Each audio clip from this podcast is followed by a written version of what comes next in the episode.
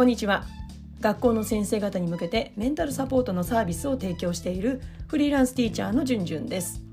今日は子供に嫌われたくないですというテーマでお話ししていきます。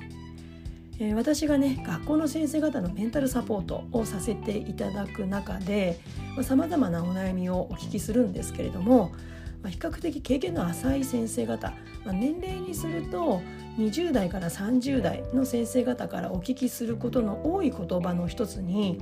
子供に嫌われたくないんですっていう言葉があるんですね。そしてこの言葉の後に続くのが「だから叱ることができないんです」とかあと周りの先生から「友達先生になってるよ」って言われるんですとかだからこの先舐められるんじゃないかと思って怖いですっていう言葉が続くんですね。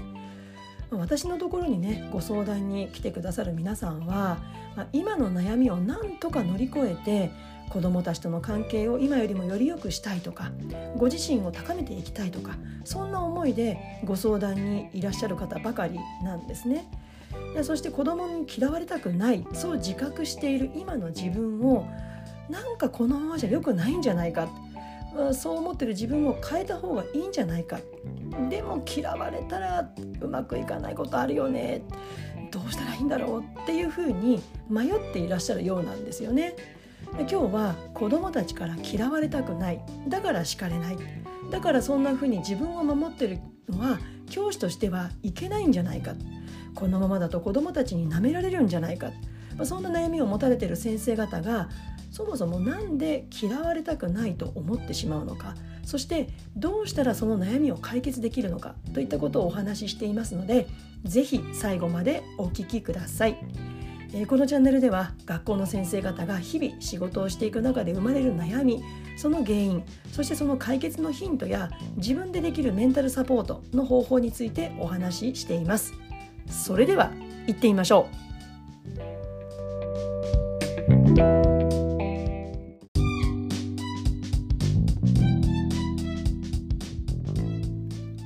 今日は子供に嫌われたくないですというテーマです。もしね子供たちに嫌われたら反抗的な態度を取られるんじゃないか。そうすれば授業が成立しなくなるんじゃないか。それは結局学級崩壊につながっていくんじゃないか。そんな恐れが子供に嫌われたくない。そう思わせてしまうのかもしれませんよね。またねこう子供たちに嫌われている自分がそもそも許せないそんな風に感じてる方もいるかもしれないですよね。まあ、おそらくね人間誰しも嫌われたいって思う人はいないと思うんですよ。だからあえて嫌われることに積極的な人も、まあ、何らかのね原因がない限りいないんじゃないかなと思うんですよね。いるのかな？まあ、ましてね教師を志して子供と関わることを選んだわけですから当然ね子供から嫌われることを歓迎する人はいないですよね。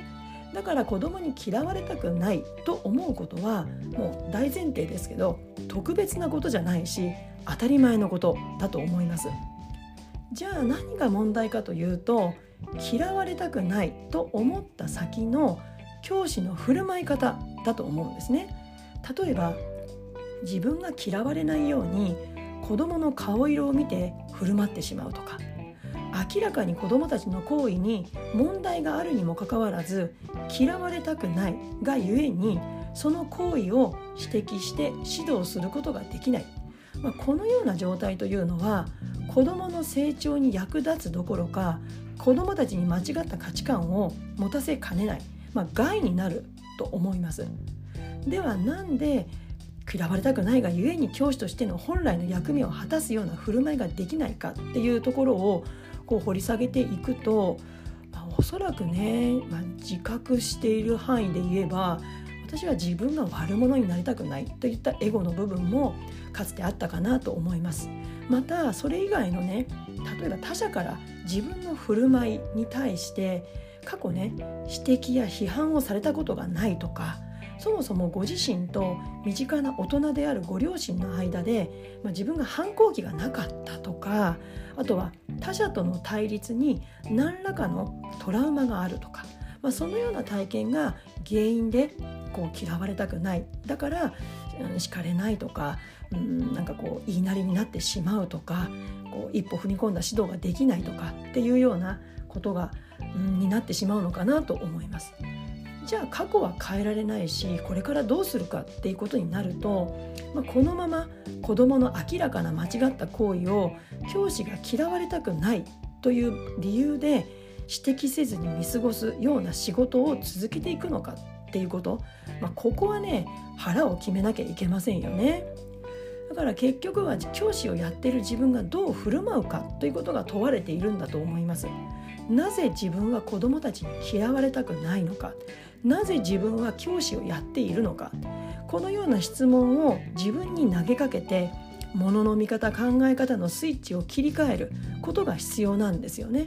自分に向いているスイッチを子供に切り替えるそんなイメージです。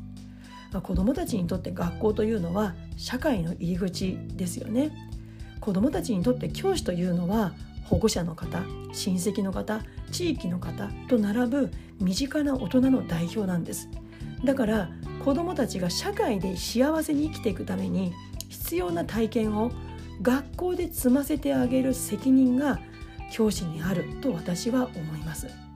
子どもたちから嫌われたくないならまずは信頼を失うような振る舞い。例えば感情的に振る舞うとか一方的に振る舞うとかこのような振る舞いって相手が大人でも敬遠されますよね。だから特別難しいことじゃないと思うんだけど相手が子供だからこそ自分の感情的な振る舞いにはやっぱり慎重にありたいなと思います。子供の間違った行為に対してそれを指摘したからといって必ず嫌われるということはありません。もしも嫌われてしまったならそれは指摘の仕方の選択が適切じゃなくって他の選択をすればよかった。だけなんですよね。指摘の仕方も教師が指摘するよりももしかしたら自分で気づけるような質問を繰り返していけば最後は自分で気づくことができてあよく自分で間違いに気づけたね。そんな言葉でそんな褒め言葉で話を終えることだってできるんですよね。まあ、この辺りのスキルはやっぱり場数が必要だと思いますがただそのスキルさえも決して万能ではなくてやはり一人一人の実態に応じて対応していくということが大切だと思います。えー、いかがでしたでしょうか？今日は子供に嫌われたくないですというテーマでお話をしました。私も子供から嫌われたくないし、まあ、何よりね嫌われたら一緒に教室で過ごすことお互いにしんどくなりますよね。だから避けたい。だから何より嫌われることでもうねその子自身の課題に向き合わせることが難しくなっちゃうんですよね。だから私は嫌われるような振る舞いはしないように努力しそしてでもだからといって意識的に好かれるような振る舞いもしない。まあ、自分が子どもたちの近くにいる意味というのはあくまでもその環境学びの環境を子どもたちにとって居心地よく過ごせる基盤を作ること整えること。そして子どもたちの成長のお手伝い、まあ、ここをベースにして自分の振る舞いの判断基準とするようにしています。いかがでしたでしょうか？このチャンネルでは学校の先生方が日々仕事をしていく中で生まれる悩みその原因そしてその解決のヒントや自分でできるメンタルサポートについてお話をしていますまた私の LINE 公式では YouTube や Podcast よりももう少し踏み込んだ自分のものの見方考え方のスイッチを切り替える方法についての情報や具体的なトレーニング方法おすすめの本などの紹介もしています。よかったらこちらも概要欄のリンクからチェックしてみてください。それでは次回の YouTube、ポッドキャストまで。Let's have fun! バイバイ